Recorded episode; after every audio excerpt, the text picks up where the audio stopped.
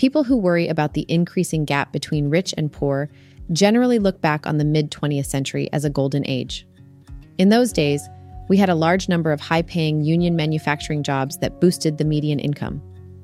I wouldn't quite call the high paying union job a myth, but I think people who dwell on it are reading too much into it.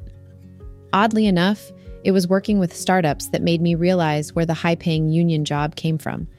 In a rapidly growing market, you don't worry too much about efficiency. It's more important to grow fast.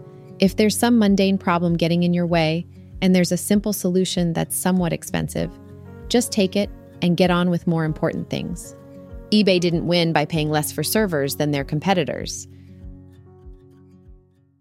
Difficult though it may be to imagine now, manufacturing was a growth industry in the mid 20th century.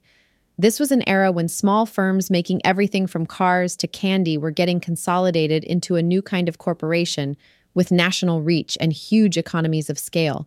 You had to grow fast or die. Workers were for these companies what servers are for an internet startup. A reliable supply was more important than low cost. If you looked in the head of a 1950s auto executive, the attitude must have been sure, give them whatever they ask for, so long as the new model isn't delayed.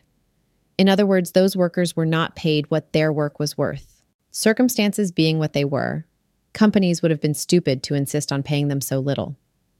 If you want a less controversial example of this phenomenon, ask anyone who worked as a consultant building websites during the internet bubble. In the late 90s, you could get paid huge sums of money for building the most trivial things. And yet, does anyone who was there have any expectation those days will ever return? I doubt it. Surely everyone realizes that was just a temporary aberration.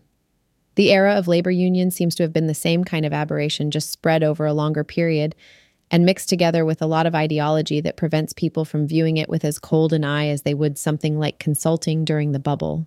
Basically, unions were just Razorfish. People who think the labor movement was the creation of heroic union organizers have a problem to explain. Why are unions shrinking now? The best they can do is fall back on the default explanation of people living in fallen civilizations. Our ancestors were giants. The workers of the early 20th century must have had a moral courage that's lacking today. In fact, there's a simpler explanation. The early 20th century was just a fast growing startup overpaying for infrastructure. And we in the present are not a fallen people who have abandoned whatever mysterious high minded principles produced the high paying union job. We simply live in a time when the fast growing companies overspend on different things.